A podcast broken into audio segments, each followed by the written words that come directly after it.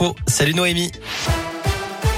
Salut Cyril, salut à tous. On fait le point sur le trafic dans la région. Je vois que pour l'instant tout va bien, pas de grosses perturbations à vous signaler sur les routes.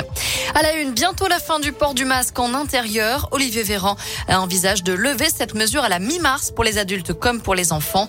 Annonce du ministre de la Santé ce matin alors que ce mercredi est jour de réouverture des discothèques. Le masque sera recommandé pour les clients et le personnel mais pas obligatoire.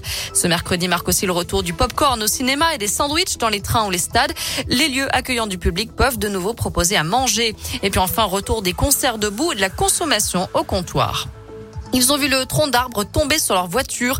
Un couple de retraités s'est retrouvé piégé dans son véhicule ce matin à Noir-Étable, dans la Loire, après qu'un camion transportant du bois a perdu une partie de son chargement. Les pompiers ont dû désincarcérer les nonagénaires avant de les transporter à l'hôpital pour de légères blessures. Toujours à la page des faits divers, cette découverte macabre la nuit dernière à Saint-Didier d'Ossia, entre Bourg et Mâcon.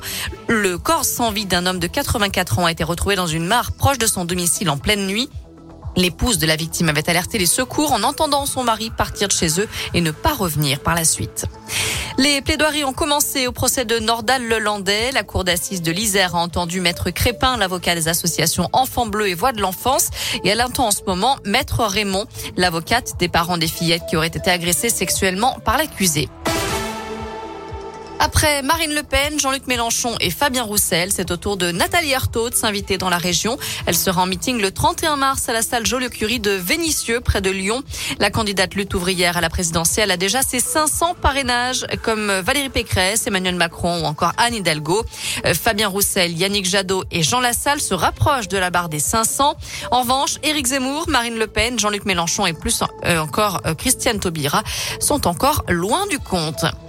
À retenir aussi cette étude sur la sédentarité des Français. D'après l'Agence nationale de sécurité sanitaire, euh, passer plus de 8 heures par jour en position assise s'avère dangereux pour la santé. Aujourd'hui, les moins de 45 ans sont les plus concernés. Le télétravail n'améliore pas la situation. Si plus d'un tiers des adultes ont une activité physique insuffisante, un cardiologue interrogé par le Parisien indique qu'en 40 ans, l'aptitude des collégiens à monter plusieurs étages sans être essoufflé a baissé de 25%. On termine avec un petit tour aux Jeux Olympiques de Pékin et une déception en ski de fond. Les Bleus terminent septième du relais masculin en sprint. Les filles prennent la dixième place. Pas plus de réussite en biathlon. Les Françaises finissent sixième du relais. Ce mercredi avait pourtant bien commencé avec la médaille d'or du skieur Clément Noël en slalom. La France compte maintenant 13 médailles. Voilà pour l'essentiel de l'actu. On jette un œil à la météo pour cet après-midi. Bon bah là par contre c'est pas des très très bonnes nouvelles. On va rester dans la grisaille avec encore pas mal d'averses attendues partout dans la région.